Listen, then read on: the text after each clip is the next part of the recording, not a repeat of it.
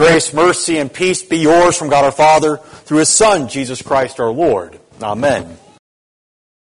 The Word of God that calls for our attention this morning comes to us from the Old Testament reading, particularly the last couple of lines from verse 9, where God says, For I am a father to Israel, and Ephraim is my firstborn. So far, our text. God as Father is something that is very familiar to us. I mean, we come in every service, week after week, we pray, Our Father who art in heaven. But for the Old Testament people, and for those, especially among the Pharisees and the Sadducees in Jesus' day, the idea of God as Father was simply an abstract thing. That yes, God was the Father of everyone because God created everyone. But there was no personal realization of that fatherhood of God for the people of Israel. Because we've heard it over the last few weeks in the Psalms and even in our office hymn this morning. We hear things of God being our rock, our refuge, our stronghold, all these things. But really, Father does not come in there very often, at least in the actual Word. But all of those images also show that it, that it is God who is being a father to his people. So we have the question before us. How has God been a father to the Israelites in Jeremiah's day? Well, first, he has guided them from the very earliest of moments. And we don't have to go all the way back to Adam and Eve in the beginning of creation. We can start with the beginning of the nation of Israel and Father Abraham. A man who was known as the father of many nations. But even God tells the Israelites through Moses, it was not because you were more in number than any other people that I chose you, but you were the fewest. Because when I chose you, your, your ancestors were barren and in old age. They were two and I promise to make out of them a great and mighty nation. And even years after God calls Abram out of Ur the Chaldees and brings him into the promised land, yet still they number two. It wasn't until God's time was fulfilled that Isaac, Abraham's promised offspring, would be conceived and born. And through him then Jacob and Esau, and through Jacob, the 12 tribes of Israel. And then God still continues to guide them as those tribes go from 70 going down into Egypt to witness Joseph's protection of them to them become enslaved and become a great multitude that the Egyptians feared until God finally brought them out by the hand of Moses. And even then, wandering around in the wilderness, the pillar of cloud by day and the pillar of fire by night did not depart from before them. God was continually leading them. Even when, if they had their smartphones back then with GPS, it would still say recalculating the entire 40 years they were wandering around. But God was guiding them from the earliest moments, making sure that they had everything that they needed. And of course, of the utmost importance was he gives continual offerings for repentance and forgiveness. Ephraim is my firstborn, God says. In the prophets, Ephraim is typically used to talk about the northern kingdom of Israel, the northern ten tribes that had already been conquered and sent off into exile more than a century before Jeremiah even starts prophesying but is still a reminder of God's desire for all of Israel, the northern kingdom and the southern kingdom, to be one people. Just as Ephraim himself was the younger brother, but received Jacob's blessing instead of his older brother Manasseh, receiving that double portion that belongs to the firstborn. And the author to the Hebrews reminds us of this as well All the priests, of which Jeremiah was one as well, a prophet and a priest, were many in number.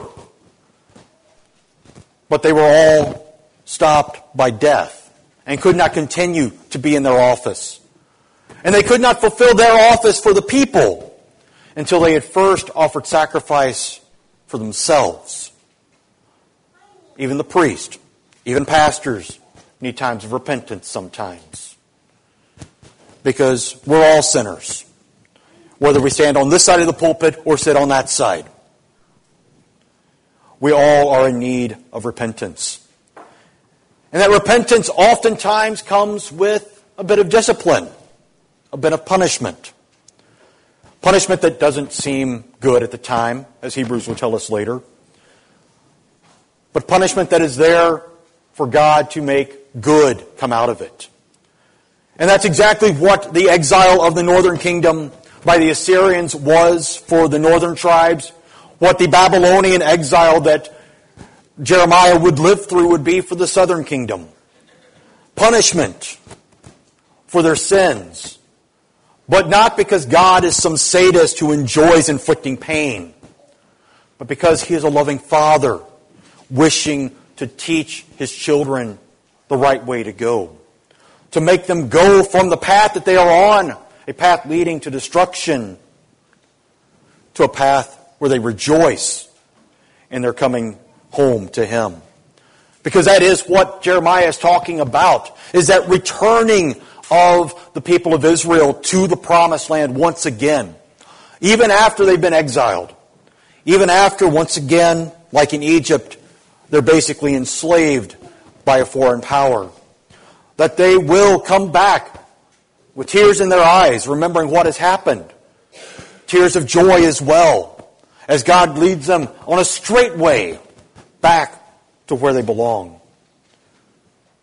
Weeping, yes, for what had happened, but remembering that out of all the affliction that He had put on them, God was delivering them out of them all. Just as we pray every week at the altar for deliverance from affliction, wrath, danger, and distress, from everything that plagues us, we ask for God's deliverance because we know He will give it to us. That deliverance may be in the form of physical healing, might be in the form of spiritual healing, and sometimes it might be in the form of death as a relief of the pain once and for all. Taking us out of this valley of sorrow to be with Him. Where, yes, there are tears on the deathbed. We fear death more than anything else in this life. But we also see on the other side that there is that joy of being with Him. Israel talks in Jeremiah about remembering the remnant of His people. And God says a great company will come back. God will take the remnant, the few, and make them into the many. These are the things that the Lord has done, the great things that make us glad. Because as Hebrews says, Jesus is able to save to the uttermost those who draw near to God through him. Those who come to their Father. As we pray in the Lord's Prayer, and as Luther reminds us that God tenderly invites us to know that God is our loving Father. And that we as true children can come with boldness and confidence, asking for what we need. Knowing that He will give it to us in His time and in His measure.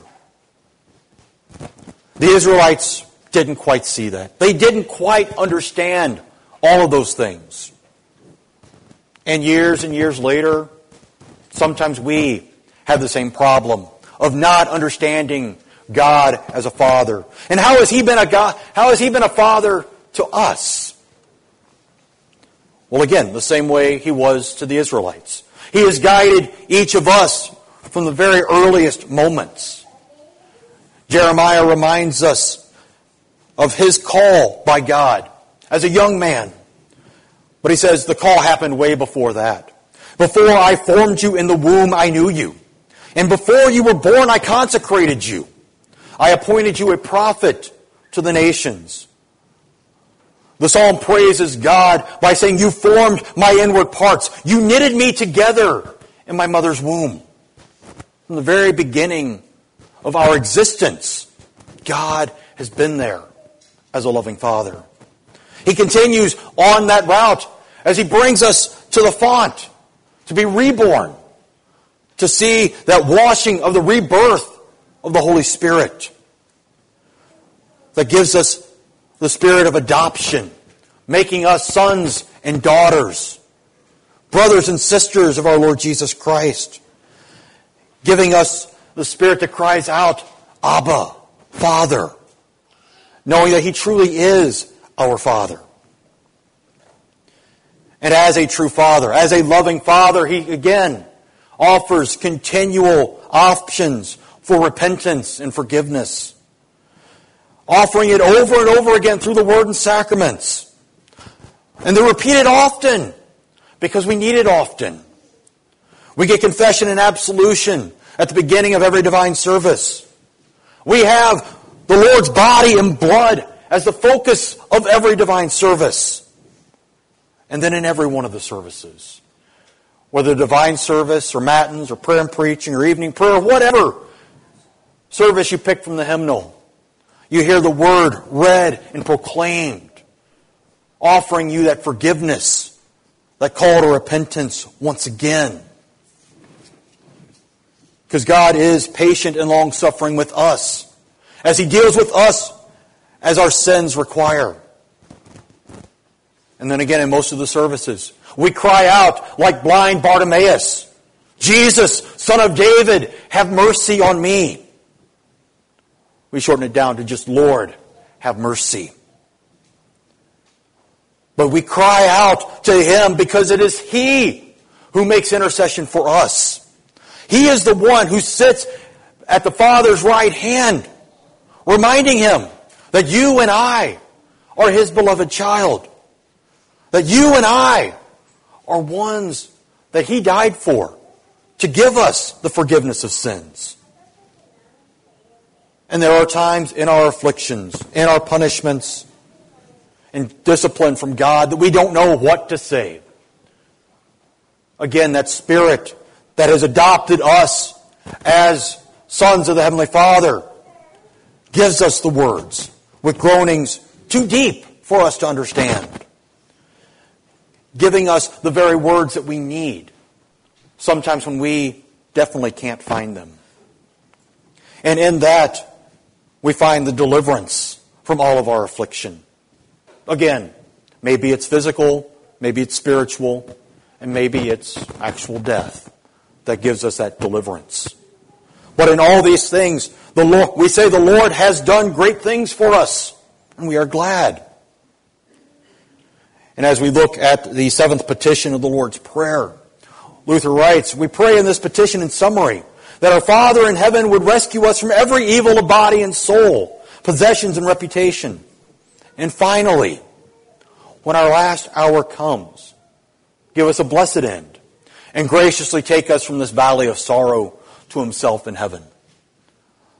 That when our final hour comes, that moment of the final affliction and the fear that is above all fear in this life, that he might give us a blessed end. That he might remind us again, as Jesus told Bartimaeus, that each of us who believe in Christ will hear when our final hour comes. Go your way. Your faith has made you well. Because we know we walk by faith, not by sight.